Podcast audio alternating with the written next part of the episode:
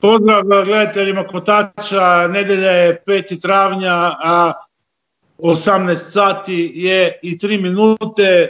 Navikli ste dakle u 18 sati gledati naš intervju, a u petak smo započeli, a danas ćemo završiti ovaj report sa elektroničke scene Hrvatske. Bili smo prvo u Zagrebu s Dundovom u petak, jučer u Šibeniku sa Lawrence Kleinom, a danas smo otišli najjužnije da bi ugostili Peru Brčića, Aka Peru, Full House-a, Pero, čujemo se, vidimo. Čujemo se, čujemo. Se namistija? Namistija sam se brale. Pozdrav tebi i svim gledateljima. Evo dakle, danas smo u Solinu. Koliko je Solin blizu Splita? A Solin Split to je spojeno. Spojeno. nije, nema daljine, spojeno je. Ti si u stvari živiš u predgrađu jednog velegrada ili ti na selu? Ja sam gore na, na brdu, na, na Hills. Aha. Ispod klisa, klisa odmah. Aha. Gledam Evo, e, Pero, samo ću za one koji te ne znaju možda predstaviti samo na brzinu.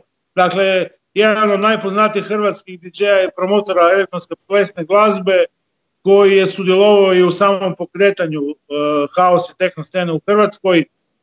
Svirao si radio sa svim najvećima, Karl Cox, Loren Garnier, Jeff Mills, Richie Kotin, popis je stvarno velik. Ti si jedan uh, tek od uh, malo hrvatskih DJ-a koji je imao čast nastupiti na Love Parade-u i to 1999. Tvoja impresivna biografija bilježi preko 1500 svirki diljem Hrvatske i Europe, te sudjelovanje u organizaciji preko 200 evenata, tu su Moondance Festival, Viva Riva, Bačvice Beach, Diskotek Riva, te mnogi drugi. Šta kažeš, Pero, bogata ti je karijera? Pa ne znam, meni se čini da sam tek počeo. Yeah. da. nekako ne volim se osvrtati, nekako to ide nekako prirodno, jednostavno okreneš se, nekako vrijeme prošlo, puno toga iza, energija je još tu. A to bitno je da ima energije za dalje. Pa da, uvijek gledam nekako u budućnost, znači poštujem, poštujem prošlost i crpim neke, ajmo reći, mudrosti iz nje, ali uvijek, uvijek gledam u budućnost nešto novo napraviti, nešto novo iskombinirati od muzike pa do, pa do događaja. Dobro, Pero, otkud ti u svijetu elektroničke glazbe? Kako je počeo tvoj glazbeni put? Standardno pitanje za početak. Da, pa ne znam, naš, e, općenito moj put u, u, glazbu seže tamo još kad sam imao 15, 14, 15 godina i to ti je bio, ovaj, moj, e, bili smo osnovna škola, 7. 8. razred i tada se, su se počele slušati naš, no, neke prve ozbiljnije stvari. Moj najbolji prijatelj Alen je ovdje iz Solina, on je slušao punk, a on je bio pod utjecajem starijeg brata koji je bio ono skupio je ploče, stvarno je bio, već je, već je bio faca u tom svijetu roka i panka i onda je on polako od njega, a ja od, od Alena. I onda smo počeli slušati tu, tu neke prve, prve punk ploče i onda sam ja ovaj, vidio na TV-u je bila neka reklama ovaj, električni orgazam je bila ploča La, La Chanson Le Popular, tako se bilo, ne, francuski je neki naziv i ja svog starog nagovor da, da. Album. Ja, da, da, ja svog starog nagovorim da mi on ide kupiti uh, električni orgazam, a on je pitao električni organizam. I tako je to moja prva ploča u životu. Da, odatle, odatle je počelo i onda je to nekako nastavilo, odatle sam, znači to ne, ne mogu se sjetiti, to bio sedmi ili osmi razred, da znam da je to bila neki 83. 84. godina i tu sam počeo ovi, u biti počima, kupovati muziku, znači sve, e, nisam kupao marendu u, u, u školi, nego sam, nego sam sve, sve sam ovi, e, na muziku ovaj, e, trošio i onda je došla neka srednja škola i su se tu promijenili razni džirovi punk, pa, pa su došli neki novi džirovi, pa onda uh, rock, pa, pa rana elektronika, pa, pa neki ovi post-punk, pa šta znam, bili su jedni dark electro i, i cijela ta ekipa, pa, pa hip-hop naš, nikako se nisam mogao odlučiti za jedan žanr. Nekako mi je glazba bila previše dobra uh, iz razrednih žanrova da da bi se odlučio za samo jedan žanr. Znaš, no, bio sam, bio sam uh, najduže sam bio punker u početku, ali onda sam uh, i bio i rocker, i, i metalac, i, i, new wave, i sve živo, ali nikad, nikad, nikad skroz nisam, i nekako sam svih tih nekako žanrova sam uh, kupio, neke, utjecaje, znaš. I već se tu sredinom, zapravo krajem 80 kad se, ono, se pojavili Depeche Mode i, ta ekipa, tu je već po meni uh, se počeo neki, uh, ajmo reći, konkretizirati moj glazbeni ovi, moj glazbeni put, iako nisam imao pojma da ću ja biti neki DJ ili nešto, ali već sam imao pozamnašnu kolekciju ploča, nekih par sto ploča. I tada su došli, ja sam poslije škole srednje brodograđevno sam završio i počeo sam raditi u Splitskom škveru. Kao brodomonter, kao brodo, brodotehničar, to su ovi, ko zna, ko je radio u škveru zna kakvi su to poslovi zeznuti, pogotovo brodomontera, mislim da, da nema težeg posla na svijetu, ali dobro, poslije, poslije srednje škole e, sam počeo nešto zarađivati i onda sam ovi te malo ozbiljnije pare počeo isto ulagati u, u neku tehniku, i ljudi su primijetili da ja imam, da sad tu bavim muzikom, kafići i dalje, i onda sam ja počeo snimati kompilacije. Ljudi su, ljudi su volili moje kompilacije, zavolili su to, ja sam to na kazete snimao, prvo sam dao ljudima besplatno jer mi je to bio gušt, znaš, ljudi su pitali, onda se to pročulo, onda su e, me počeli zvati neki iz kafića, onda sam to počeo, ajmo reći malo profi, profi raditi, kupio sam dva, tri kazića i snimao sam te neke mikse, nisu to bili mik, ovi, miksevi, to su bile kompilacije. I ovaj, i onda je tamo uh, 90. godine ili 91. ne mogu se sjetiti, mislim da je to bila 90. za Božić. Tu je otvorio jedan disko iza brda, iza Dugopolja, uh, mjesta se zove Bisko. Znači prije je bilo u nas svugdje tih diskoteka i po selima i, to, to je nevjerojatno. I, i, taj ovi, uh, zvao se klub Broadway. Znači za Božić otvorio i zvao se Broadway i meni prijatelj s kojim sam radio u Škveru, je znao da ja tu nešto s muzikom tu baratam i, ovaj, i u tom Broadwayu neki DJ koji je tu bio ovaj, nekoliko dana se razbolio. I, ovaj, I gazda, pošto znao tog mog prijatelja, pita ga li ono može pomoći, on je ovaj, pokucali su mi u 8-9 na večer na Božić da se kupim i da idem pušta muziku. Jel? Nikad u životu ja nisam puštao muziku. Je, mi smo, je, dosta sam ja visio ovako po diskotekama, znači od 84. 5. ja visim po diskotekama, znači cijelu svoju mladost sam proveo u klubovima. Ovi, od matineja pa dalje, jeli? i gledao sam kako to DJ-evi rade i sve, ali jednostavno nisam imao pojma da bi ja nešto tu mogao raditi. Tako?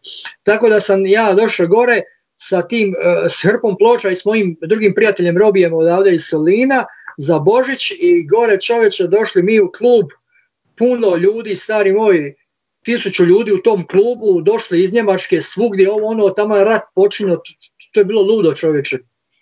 I mene gore doveli za pult, stari moj, ja veze nemam, ja nemam pojma kako ću ja, ovaj, kako ću ja to upaliti, kako ću ja to, znaš. I nekako ovaj, jedna po jedno, bilo je tu po pola pola minute između pjesama, pauze, svašta, mislim, ljudi su došli svugdje, e, nikoga ništa nije bilo briga, međutim imao sam jedan veliki problem, ja nisam imao te neke domaće pisme, jel? imao sam domaćeg roka, ali nisam imao Mišu Kovača, jel? I ovaj, u nekom momentu dođe, na, bilo je to ludo ratno vrijeme, jel? vojska je bila, tamo je u zaleđu bio rat i vraćali su se neki s terena, pola pa jedno sigurno pola je njih bilo vojske unutra i dolazi, već se to u neku uru ponapijalo, jeli, i dolazi meni lik ovi, Mišu Kovača, jeli. Kako Mišu Kovača? Nemam stari, ima, ima samo ove rokije domaće, jeli. I, ovi, evo ti ga za minut sa Zoljom. U sred kluba u mene, Zolja uperena. Jel imaš? I živa istina, stvorit ćemo. Nisam našao Mišu Kovača, ali nekako su ga smirili i, ovaj, i nekako smo tu večer pregrmili. Ovaj, uglavnom, na kraju se pretvorilo u dobru zabavu ujutro kad su se svi dobro iz, izopijali, bila dobra zabava i nekako mi se tu, ovaj, tu, tu večer mi se svidilo da ljudi plešu na ono što ja puštam. To je prvi put, jel?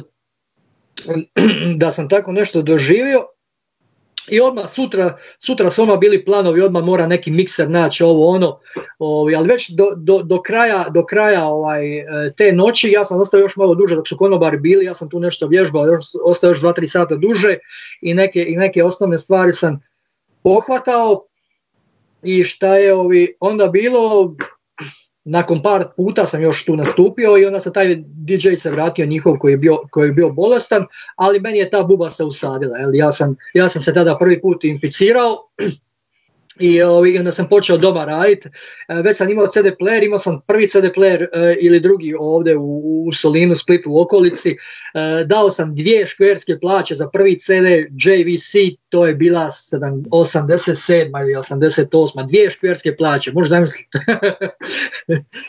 I onda sam kupio još jedan drugi, nisu, nije to bilo nikakvih pičeva, ništa, imao sam dva, tri kasetofona, neki mali mikser, uopće ne znam koja je, koja je to bila marka, ovaj, nešto ko Hama ili tako nešto, sa dva kanala i, ovaj, i sa tim ovaj, kazatofonima i onda smo namištali, naš već olovkom, kako smo navištali na početku da to krene i onda bi taj, išao taj mix u mix sa stvarima koje nisu isto brze, E, i onda bi ih uhvatio negdje u, u, neki, u nekom ritmu jeli, dok to nije počelo ispadati, onda se to tako u početku vježbalo. To je bilo šta ja znam, ko da, ko da idete učiti voziti biciklo, biciklu voziti, ali, ali je s jednim kolom. Znači odmah monocikl da idete učiti voziti. To, to, to, to, je tako bilo. I onda kad, kad se nakon monocikla u bicikle, to je bilo pjesma, ili tako, kad smo se dočepali pića i gramofona i playera sa pićem, to je bilo ovi, nevjerojatno kad smo naučili, kad smo naučili onako raditi. Šta se onda dogodilo? Nakon toga ovi, sam čuo da se u Solinu otvara disko. I to, I to jedan moj pa susjed, nije par sto metara od mene, e, stajao tu negdje gdje su teninski tereni u Solinu neko disko i ja sam to počeo lagano njušiti da vidim šta je to, pitao njega, ka je, je, ali ono, mislim, kako mi tebe možemo uzeti, ti si, znaš, nisi radio nigdje, bilo je tu ovi jako iskusnih starih DJ-eva, kužiš, i ok, ja sam, nisam imao ništa protiv, ja kažem, mogu li ja tu kao nešto, eto, samo bit pa učiti ovo ono, i nema problema i oni su mene uzeli kao drugog DJ-a za početak, i ja sam tu, ovaj, kako, sam, kako sam e, ispekao zanat u, u međuvremenu, oni su tu mene uzeli ovaj, odmah za, za, nakon mjesec dana za, za glavnog dj u diskoteci Diamant. U to vrijeme ta diskoteka Diamant e, je imala ovaj, najbolju opremu, kako su mi rekli u Hrvatskoj, to ne mogu sad provjeriti, ali imala je, znači prvi, e, prvi je bio CD player, mislim da je to ili Technicsov ili Newmarkov sa pičevima, On je, ona ogromna kutija iz dva dijela, iz dva dijela, to i gramofone normalno. I bio je prvi Newmarkov uh, mikser, imao je, znam da imao ovi, ovi neki boton ovako veliki, uh, imao je, to je bio sampler, 16 sekundi sampler. Stari moj, ko kad se dijete uhvati neke igračke, tako sam se ja uhvatio tog semplera, mislim što sam radio u početku ljudima, s tim to, to nije bilo normalno. a, a, a, klub je bio jedno za 200-300 ljudi, imao je, imao je specifičan zvuk, nikad nisam vidio uh, prije takav zvuk, znači iz plafona, imao je sto i nešto zvučnika iz plafona. Znači to je, to je jedna, e, jedna firma iz Zagreba, Amai, a Maj, možda znaš, oni su dosta radili u to vrijeme i, i Alex, on je bio talijan, još uvijek ja mislim, ne, ne znam jel se tim bavi, uglavnom sve što je bilo najbolje u to vrijeme, ali zbog kapaciteta kluba i konfiguracije jednostavno je morao iznad kluba. I taj iznad, na tom floru je bio zvuk savršen. To su bili široko pojasni zvučnici, ovako veliki jednostotinjak komada ih je bilo. Nevjerojatno, nevjerojatna kombinacija. I kažem, tu sam neke dvije godine e, ja radio, ispekao zanat do, do kraja i onda je bila došla neka 93. godina i paralelno sam cijelo vrijeme radio u škveru, tu je bio i rat, bio sam jedno vrijeme i u ratu, isto paralelno i onda sam ovaj, e, nakon što sam izašao iz vojske, opet se vratio u škver i sa škverom sam išao gore u Hamburg, u Hamburg radit. E, i gore sam počeo raditi i počeo sam lagano isto puštati u klubovima, najprije našim, a i ovdje u, u, u ovom, kako se kaže, u Diamantu, tu sam puštao svašta, znači od hip hop, house, punk, soul, domaćice, svašta je tu bilo, znaš, no već kako to bude. I ovaj, međutim, taj tehnički dio sam, dio sam ispekao. I kad sam otišao gore, onda sam se jedan vikend spustio u Hamburgu u neki podrum, Znači, spustili smo se, u subotu smo ovi, navečer ušli i izašli smo u ponedjeljak i zakasnili na posao u škver.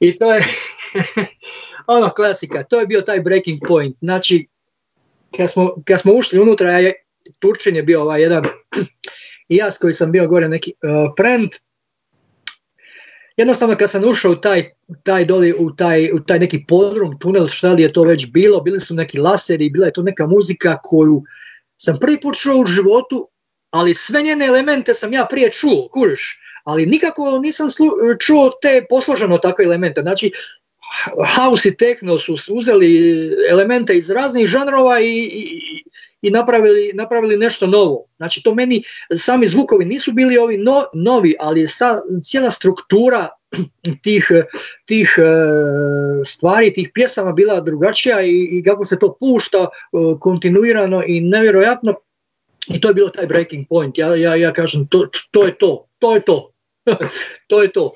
I ovi, i onda sam nastavio raditi dalje gore po tim našim, našim e, klubovima, ali sam sve više te elektronike bacio, počeo sam kupovati ploče u Container, Container Records u, na Reperbanu u, u Hamburgu.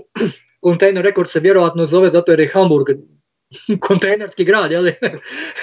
I, o, međutim, jako dobar izbor hausa i tehna su imali i tu sam počeo, počeo kupovati ovi, e, elektroničku glazbu i onda sam ovi, kupio i gramofone i to je, bio sam gore još je nekih pola godine, prebacio sam zbog posla dole u Stuttgart, tu sam isto bio neko kratko vrijeme i onda se negdje 94. vraćam u Hrvatsku i ovdje, e, ovdje dočekam neku, neku, neku scenu. Znači ja nisam baš pravi pionir ovdje splitske scene. Bilo je tu ljudi prije mene, e, bili su tu e, Luši, još, još nekoliko, nekoliko ljudi koji su počeli u Domu omladine tu 93.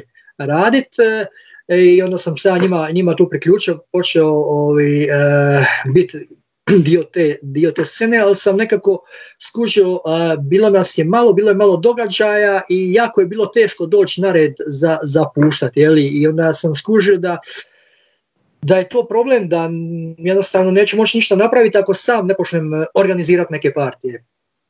I onda sam već 95. počeo, počeo organizirati neke partije u nekim obskurnim e, klubovima, tu po Kaštelima, Trogiru i, i, i u Splitu.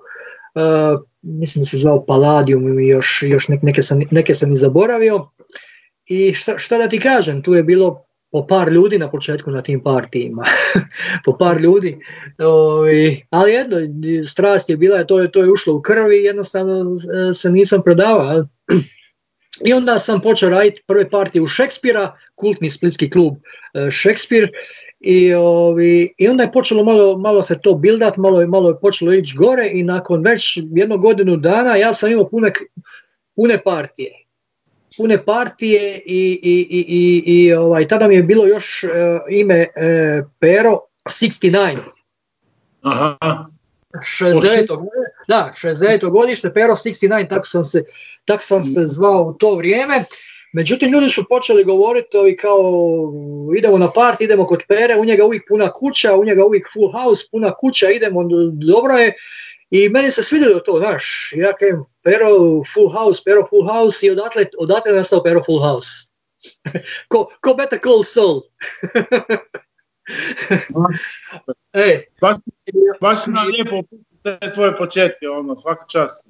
Da, da, i tako, tako, ti, je to, tako ti je to počelo i, i, i znači i, i onda mi je i organizacija ušla u krv i DJing, tako da sam imao dvije paralelne karijere bez kojih jednostavno nisam mogao. Znaš sam, e, ovi, jedno, jedno i drugo radiš i jednostavno ovi, nadopunjuješ nekako to, ako, ako radiš samo jedno, dosadno ti nešto faliti drugo, ako, fališ, ako drugo radiš, faliti ovo drugo, tako jednostavno to uđe u krv. Svako je, ko je to radio znao čemu se, čemu se radi. Kako bi povukao nekakvu paralelu od tih dana, znači kad si počinjao pa do danas, znači to je već neki skoro 30 godina aktivnog djelovanja na sceni, konkretno govorimo o hrvatskoj sceni, što se sve promijenilo, je li nekad bilo bolje nego što je danas? Pa nemam ja tu neku, neku nostalgiju što se toga tiče da, da govorim da je, da je uvijek bilo e, bolje. Bila su, neka, bila su druga vremena, drugačije vremena, puno stvari bilo drugačije. Tako da ovaj, e, mi e, onda nismo znali kako nam je, kako nam je dobro iz neke, iz neke druge perspektive, ali bili smo, jeli, bili smo mladi, puni energije i ništa nas nije moglo zaustaviti. Prije se išlo partiji koji su, koji su išli od uha do uha, nije u početku bilo interneta, to se, mi bi iz Splita zapalili do, u ambasadu Gavioli, to je bilo ništa, ali ljudi su iz Splita u Zagreb išli, iz Dubrovnika u Split, znači prije se putovalo, puno se više cijenila muzika, puno se više cijenilo partije, to, to, to što dobijaš, tako da ovaj, e, i ljudi su bili spremni više žrtvovati za, za neki dobar, dobar provod. Isto tako mi DJ-evi, e, znaš i sam, putovali smo, vama gore Italija bila bliže pa ste, pa ste to ovi, lakše obavljali. Mi ovdje iz Splita smo išli u Trst isto gore ovi, kupovati kupovat muziku, išli smo u Be, da, išli smo u Beč, mi bi ovdje išli u, u dole u, u Rimini, išli bi trajektom i onda išli bi jedan put mjesečno pokojni Hašo, ja, Emilio i još tih par ljudi i, i Luši i to bi se kupilo ono po 500-600 eura ploča. Znači kupilo bi se, znači no, ideš jedan, jedan put, dva puta mjesečno i, i nemaš tu šta i onda bi se zato, novi bi trljali ruke što, što bi prodavali tamo, ostavili nam cijeli, dva, dva dana bi e, dućan ostavili otvoren samo, samo radi nas, jel?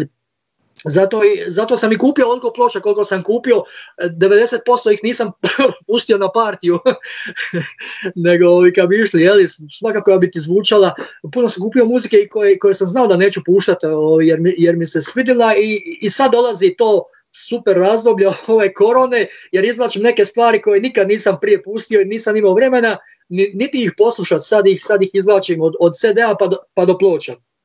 I kažem, to neko vrijeme je jednostavno bilo, bilo drugačije, više smo se morali potruditi za neke stvari, danas je sve na dva klika, a sve što ti je, za što se ne trebaš potruditi, to ljudi manje i cijene, jel tako? Tako da je to, tu, tu je nastao neki problem, evo, vidimo to u Hrvatskoj kao jednoj od naj, najvećih e, festivalskih e, zemalja, ne, ne u Europi, nego u svijetu po elektroničkim festivalima, jeli, sad ljudi su toliko razmazili da im je Karl Cox u Kaštelima, u Splitu bi rekli, aj, ko će ići do Kaštela, jeli, 10 km. To, na to smo došli, jel tako? Tako da ovaj, je, imamo sad taj jedan problem i, i, i druga stvar je jako bitna, u to vrijeme ljudi su imali para. U to vrijeme e, su tvornice radile, e, bilo je penzija, bilo je, bilo je roditelja koji rade i klinci su imali e, love za upad. I mi smo, ja sam na svojim partijima osobno kad bi svirao po 500-600 ljudi bez problema. A na mm. strancima, kad bi doveli krajem 90-ih, tu je bilo pa par, par tisuća ljudi, znači ovi malo, malo poznati, tipa šta znam, Derek May, Stacy Pullen u to vrijeme, to bez problema bilo, međutim danas je to apsolutno nemoguće, ali em što se nema para, em šta je, šta su, šta je izbor preveliki i ljudima se jednostavno, jednostavno ne da, tako da razlike su, razlike su ogromne, Međutim, jeli, uvijek postoji neki način da se, da se nađe, uvijek, uvijek ćemo mi naći, to je, to je u nama, to je dio nas i mi to jednostavno živimo i moramo izbaciti bez obzira i na sve nedaće, imali smo mi i gori nedaća, pre, prevazit ćemo mi i, i ovu ne, e, nedaću i krenit ćemo dalje, tako? Da, evo, sve nas se zadesila ova situacija s koronavirusom, pa zato se čujemo i vidimo ovako kako se čujemo i vidimo, a ne kako smo navikli, ali ajde, nadajmo se da će to proći, iako nisu baš neke prognoze, treba će vremena da se sve vrati na staro. Znači ti si isto doma, koliko si već dana u karanteni? Pa dobro, nisam, nisam u karanteni, mi smijemo, smijemo izaći, ali, ali nije, nije baš nešto da se, da se trebamo družiti. Ja sam, meni je sreća, pa, pa imam ovdje kuću e, gore ispod klisa, pa onda tu ja mogu ići u brdo, ići u šparoge i tako da me, da me to spasi, ali ko je, ko je u gradu i ko ne smije se socijalizirati, to je, to je problem koji je u nekom stanu. Jel? Koliko pratiš uopće tu situaciju s tim virusom? Da li je po tebi možda taj virus nekakva zavjera iza koje stoje politički i ekonomski interesi? Ne, ja ti ne, ne vjerujem u to jer jednostavno ne postoji, ne postoji na svijetu neka organizacija koja bi kontrolirala sve.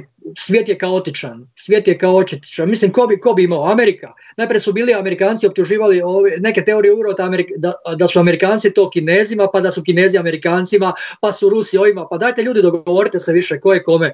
Znači ne postoji neka, neka organizacija koja kontrolira sve. Kažu farmaceutska industrija. Pa koja farmaceutska industrija? Pa sve druge industrije na jednu stranu e, ti ljudi žele reći da, da manje vrijede nego farmaceutska industrija. Odakle to? Tako da ovaj, mislim da ovaj, to, ne, to ne drži vodu, jednostavno ovaj, ne, ne slušam te stvari jer ovaj, uvijek, uvijek slušam neke ljude koji koji su stručni na nekom polju, a ne, a ne ove e, doktore znanosti koji su, jeli, koji su postali doktori znanosti s priključkom na internet kad su dobili. Znaš, ako je neko išao u školu 30 godina i postao doktor za elektromagnetska zračenja, njemu ću vjerovati što se tiče 5G, a ne nekome koji je dobio jučer priključak na internet.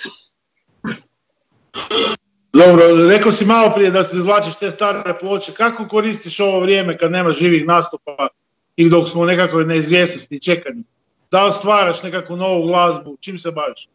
Pa ja ti, ja ti još nisam postao producent. Znači, ja ti, ja ti zbog, te, zbog tog svega što sam ti nabrojao DJ-anja, znači od, od, to je krenulo baš jako negdje ono 96. 7. kraj 90-ih, početak 2000-ih, tada sam ono uh, nastupao i po 3-4 puta tjedno i onda, i onda je ovaj, organizacija došla i jednostavno previše vremena, došla i familija, tako da jednostavno ja sam cijelo vrijeme bio tu negdje za započeti tu neku produkciju, ali e, nisam htio započeti da to bude nešto polovično. Tako da ovi, skupio sam ja tu neke i mašine i sve to skupa, ali nikad nisam uhvatio nekog, nekog vremena da se ozbiljno pozabavim s tim, jer kad to zahtijeva e, koncentraciju i sam znaš i, i, i, i sve, ali ja jednostavno kad nešto radiš, zvoniti telefon deset puta, baviš se organizacijom, znaš kako to ide, jednostavno nemoguće, nemoguće, pogotovo u to vrijeme nije bilo e, ni neke komunikacije, nije bilo interneta, radili smo flyere, morao sam deset puta ići kod dizajnera u tiskaru, ovo ono, mislim danas, uspoređujući danas i onda e, jednostavno stvari, se, stvari su neusporedive što se tiče s neke strane tipa organizacije, organizacije. Danas praktički sve možeš od doma, od doma organizirati, a onda si jednostavno mora za sve živo ići. I to mi je jednostavno previše vremena oduzimalo, a vjerujem ovi, e, da imam još tek smo počeli živjeti, jeli? Tako da je produkcija, produkcija ispred nas. A, naravno. A reci mi koliko te ova situacija stopirala u nekim projektima, kakvi su ti bili planovi za ovo ljeto? Pa planovi su, evo, kao prvo otkazano mi je nekih desetak nastupa, jako sam se veselio recimo nastupu, mislim da je trebao biti ovaj vikend sa, sa ovim eh, Abopom, trebao sam svirati kao skeptik s Abopom u Kocki, to mi je, to mi je ono baš, baš, baš, baš mi je teško palo jer ono, to, to, to bi trebalo biti super, tako da prebacit će to na jesen i kao Pero i kao uh, Full House i kao Full House i kao uh, Skeptik ovi, imao sam uh, nekih desetak nastupa dogovorenih, to će se pomaknuti nikakav, nikakav problem. Što se organizacije tiče ove godine, jedne godine sam, jednu godinu sam preskočio Moondance zbog financijskih problema jer jedan partner je izašao iz projekta i ove godine sam bio nadomak da, da to napravimo ponovo Međutim, e, nisam, nisam neki optimista oko toga, mislim da se ovo neće, neće riješiti do, do jeseni. I ako se počne rješavati ovo ljeto, mislim da će to biti mic po mic, da će prvo, prvo pustiti neke male događaje, pa tek onda veliki, jer taj social distancing jednostavno nije moguć na, na događajima koje mi radimo. Da, kako je tvoja projekcija, kako bi se mogla glazbena industrija razvijati u svijetlu ove nove situacije? Vidimo, dakle, već postoje razni servisi za streaminge, vidimo da su svi na netu i ti si sinoć imao premijeru, dakle, tog live streama iz kuće. Kako bi se mogla razvijati industrija u budućnosti ako se ova situacija nastavi i ako to se socijalno, e, ta, znači, to mm, da li ćemo se družiti koji prije? Da, da. Ova stvar, ova stvar definitivno mijenja sve. Jeli? Sve što smo znali možemo, možemo zaboraviti i krenuti, krenuti iz početka. Ništa neće biti kao što je bilo. Čak i da se sad e, ovi, e, čak i da sad taj virus nestane, treba će nam jedno sigurno par godina da, da, se, vratimo, da se vratimo u normalu. Ali mislim da nikad se nećemo vratiti u ono što, ono je bilo. Jednostavno će stvari biti bit drugačije. A što se tiče ovih online servisa, ne znam, jednostavno ne mogu prognozirati. E, to je lijepa zamisao da bude streaming, da, da, da svi umjetnici koji su prije živjeli od toga, puno, puno nas je samo živjelo od toga. Dobro, ja, ja sad imam neki drugi posao, jeli, radim u školi, E, kao nastavnik pa mi je, pa mi je lakše, ali ovi, neki ljudi ovaj, jednostavno su cijeli život samo od toga žive, ali to je ono, kako će ti ljudi živjeti, to je veliki problem. Puno, puno ljudi, ne samo DJ-a, općenito glazbenika, umjetnika, bilo koje vrste, to je užasno, užasno ovi, kako, će, kako će oni nastaviti živjeti.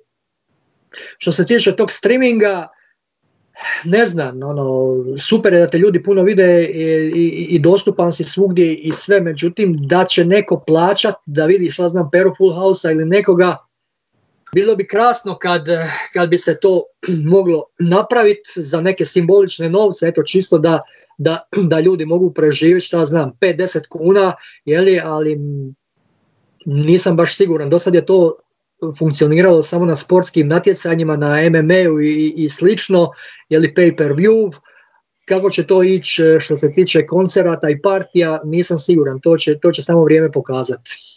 E, bitna komponenta cijele naše priče je bilo neko druženje na partijima, je tako?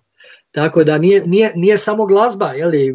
mi možemo streamat glazbu, ali taj socijalni kontakt, e, ljudi se vole e, ovi, zabaviti na partiju, družiti, e, to je ono što im nikakav streaming ne može, ne može nadomjestiti. Tako da nisam, ne znam, stvarno, stvarno ne znam kako će to, kako će to ići, ono, ali vidit ćemo. Kažeš malo prije da nedavno radiš i kao nastavnik, pa interesantna je crtica svog života da si diplomirao u stvari u 49. godini. Pa još mi je diplomski ostao, još, još mi je samo diplomski ostao. još mi je diplomski ostao. Ovi, da, upisao sam računarstvo ovdje na stručnom studiju u, u Splitu i ovi, prije nekih desetak godina upravo, upravo zato jer naš, ono, došle su neke godine i ovi, ono, neće moći ići na turneju sa 80 godina. bez obzira, e, bez obzira što je to, što je to u meni i onda sam skužio čime bi se mogao naj, naj, naj e, više baviti e, i nekako računarstvo došlo samo, samo po sebi jer sve ovo što radimo tiče se nekako informatike i, i, i toga, tako da sam e, to upisao, jeli položio sam ovi, onaj dio predmeta na filozofskom fakultetu e, da, mogu, da mogu predavati i sa, jeli prvo sa tri godine, prvo sam završio tri godine i onda sam se ovaj, počeo prijavljivati na te za zamjenu informatike i sad sam trenutno na, na, na zamjeni, ali ja se nadam da će to jednog dana prerasti u neki, u neki stalni posao, tako da sam u osnovnoj školi predajem djeci informatiku i ono baš, baš je super, jeli, vikendi su mi e, slobodni za inače šta radim, e, djeca su super, e, tako da ono, jednostavno sam spojio ugodnu s Šta ti je tebi osobno ljepše? Da li puštati e, ljudima glazbu na partijima ili educirati po školu?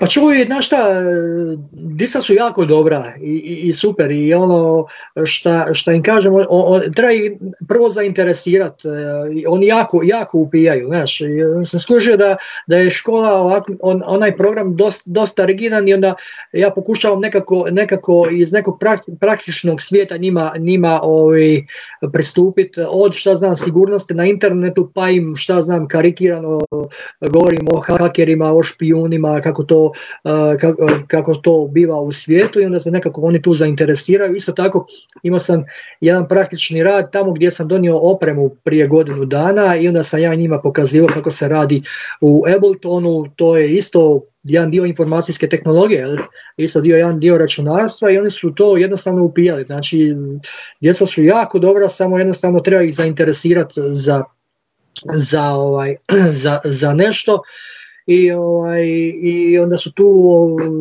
dao sam im da rade na, na, na, na, na, na, na playerima, na gramofonima i to je bilo jako zabavno i to se, mislim, ta se snimka dosta, dosta proširila svugdje, izašla i u, neki, i, u neki, i u nekim medijima. Kažeš, djeca su dobra i slušaju, međutim kako završe školu, tako bježe iz Hrvatske. E, šta misliš, kako može ova država zaustaviti odljev tih ljudi koji bi trebali jednog dana voditi ovu zemlju? A čuješ, recept je vrlo jednostavan. Dat, e, uzeti onima koji ne zaslužuju i dati onima koji zaslužuju. Znači, nema tu nekog izmišljanja tople vode. Zna se šta treba napraviti, a da li će se to dogoditi? Neće. Neće, zato jer politika je takva kakva je. Uvijek daje onima koji, e, koji donose glasove, a ne onome što treba. To je jednostavno tako. Da. E, vratio bih se još malo na ovaj tvoj dio života koji se bavi organizacijom. Znamo mi koliko je to stresan posao. Da li se možeš sjetiti možda kad je bilo najteže u životu ako su u pitanju te organizacije? Da neku, neku caku, neku foru, neku anegdotu, ono kad ti je bilo teško baš. Češ, puno je tu puta bilo teško. Stvarno, je, stvarno sam mislio puno puta ovaj, e, odustat, e, znaš, ono, e, znaš koja je gadna situacija, vjerojatno si to puno puta prošao, kad radiš partiji, uložiš sve što imaš u njega, od novaca pa do, do živaca, do vremena, do vremena koju se trebao posvetiti familiji, uložiš u, u partiji, ljudi te zovu za karte, imaš listu od 200 ljudi, prodaš 200 karata i onda ti ti isti ljudi govore kako si se nakesao para, sve živo, ti dođeš u minusu sa nekih par hiljada eura, ono, skoro pa plačeš, e, kaos, nemaš od čega kupiti e, spizu, ništa, a ljudi misle da si, da si jeli ovakav i onakav, znaš, no to je, takvih, takvih ružnih stvari je puno, puno, puno bilo, ali jeli, pokušavam to e, pokušava se sjećati samo lijepih stvari, znaš, e, ali, ali takvih, stvari je, takvih stvari je bilo dosta u ovom našem poslu. Znači, ako, ako sam napravio deset partija, pa jedno pet ih je bilo sigurno u minusu. Ti to najbolje znaš, radio si to događaj bilo koje vrste, znači od koncerata do partija su poprilično neprofitabilni. Ko to nije radio, neka proba, pa neka, neka vidi kako, kako je to jednostavno kad vidite velik broj ljudi, to ne znači da je organizator zaradio. Da, da, da. Znamo to jako dobro. Da, tako da e, iz ove sad perspektive da nisam radio jedno pola partija, mislim da bi, da bi, da bi ono imao puno više para nego, nego da jesam. I, i vjerojatno bi i, i, i moj DJing i moja karijera e, e DJinga, jer ja sam bio na korak da napravim neku međunarodnu karijeru, znaš, tu krajem 90-ih, znao sam sve, sve DJ-eve, da sam počeo produkciju, ja sam mogao dobiti remix od bilo koga, izdat ploču na bilo kojoj etiketi, znao sam sve moguće ljude, od Karl Coxa, Loren Garniera, bili smo na ti, na telefonu, ono, nikakav problem, međutim, kažem ti, jednostavno ta organizacija mi je uzimala previše vremena, uh, uh, vremena za sve i onda ti se, em što ti uzme vrijeme za nešto što si mogao možda korisnije iskoristiti definitivno, a s druge strane te toliko izmori, toliko te ubije, toliko ti, toliko ti uzme života iz sebe od ovih negativnih feedbackova i svega, jer je to nešto jednostavno u, u što si ti vjerovao, a na kraju je ispalo, part ispane super, ljudi se zabave, sve, svima bude super, meni isto muzika bude super, ali kad podvučeš crtu onu naš, e, neku financijsku, jeli, nismo mi niko ovdje da bi se nešto obogatili, ali tu neka pozitivna nula, barem da je, da je bila, znaš, no, to bi bilo super. Međutim, kad još bude minus i još ti onda dođu ovi, ovakvi onakvi, onda je to bilo jeli, jako ružno i ovaj, eto, želim te stvari zaboraviti i gleda samo, samo one ljepše, jeli, gdje su ljudi se dobro zabavili, gdje je bila dobra muzika i svi su svi bili zadovoljni. A bilo je i takvih naš. I takav jedan, recimo, parti kad ti se dogodi, onda ti to nekako izbriše sve ovo ružno prije i misliš kao svi će biti u buduće, u buduće takvi, jeli, sve će super izaći, a ne bude uvijek super, naš, jer organizacija partija je nađba sa milion nepoznanica, nikad ne znam šta će krenuti u zlu. Znam to jako dobro. Ovaj. Spominješ malo prije Karl Coxa, dakle definitivno number one i dalje DJ na svijetu. E, prvi si ga počeo raditi u ovim, na ovim prostorima u regiji i dalje ga ekskluzivno zastupaš. Kako si došao do Karl Coxa? Pa dobro, ne zastupam ga ekskluzivno, niti sam ga nikad ekskluzivno zastupao, to ljudi, to ljudi misle.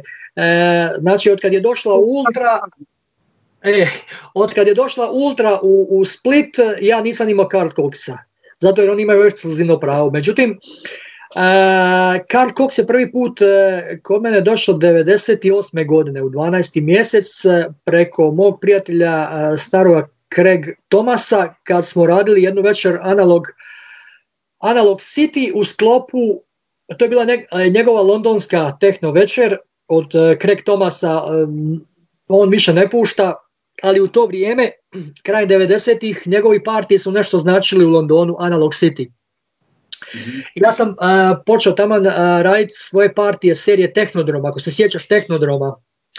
I to je bilo u F1 i prvi tehnodrom je bio sa, sa baš e, s njim i onda sam drugi tehnodrom, on je bukirao Karl Coxa i onda smo jedan floor napravili kao da je tehnodrom i to je prvi put e, Karl Cox u Hrvatskoj 18.12.98. godine u klubu, u klubu F1.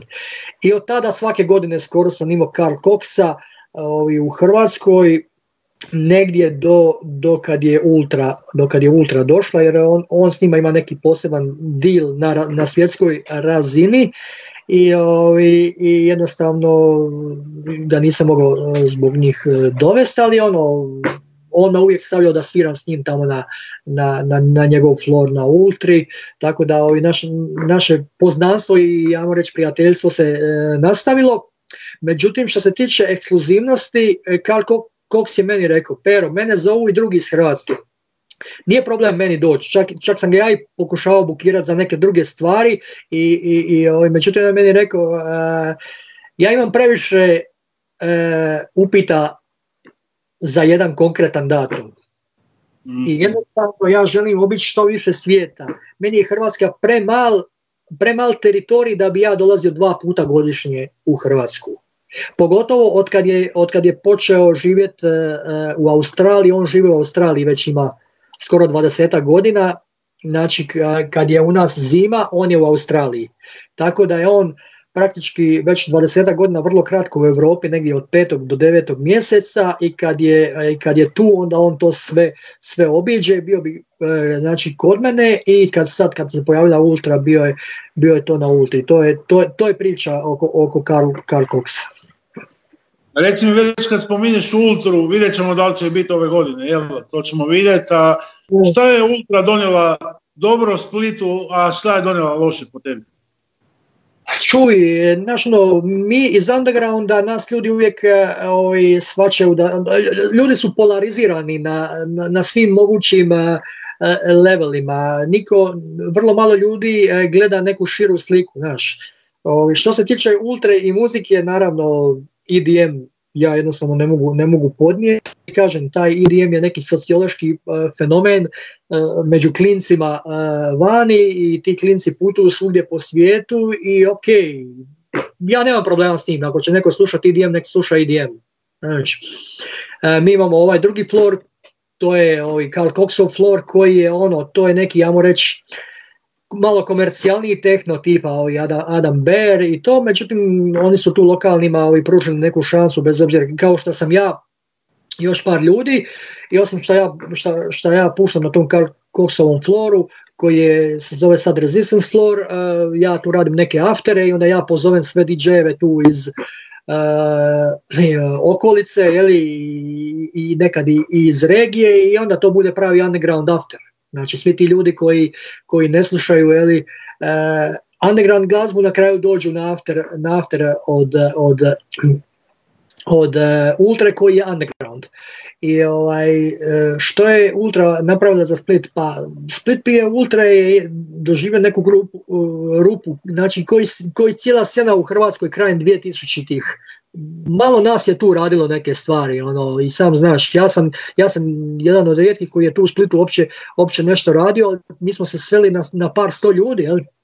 I onda je došla Ultra i prije Ultra je došla diskoteka Riva kao, to je, to, to je projekt koji sam napravio dvije godine prije, prije nego što se Ultra pojavila i onda je ovaj E, naš partner iz, iz e, diskoteke Rive e, doveo Joe Bašić, on je bio nama partner na diskoteci Rivi, on je doveo nakon diskoteke Rive, on je doveo Ultra u Split, ja vjerujem da je on vidio neki, kapacit, neki, neki potencijal Splita i nakon diskoteke Rive doveo Ultra u Split i ta Ultra je ovaj, označila neku prekretnicu jer su ti neki klinci koji su zabrijali na EDM, neki od njih su počeli ipak slušati elektroničku glazbu. I to je, to je po meni ok. I, i ako gledamo neke zemlje nema niti jedne zemlje koja nema neku jaku uh, uh, underground scenu da nema i jaku, i jaku komercijalnu scenu. Znači od nekih, od nekog broja ljudi koji počnu slušati tu neku pitkiju, ajmo reći komercijalniju glazbu, jedan broj će sigurno zagrebati ispod površine i, i,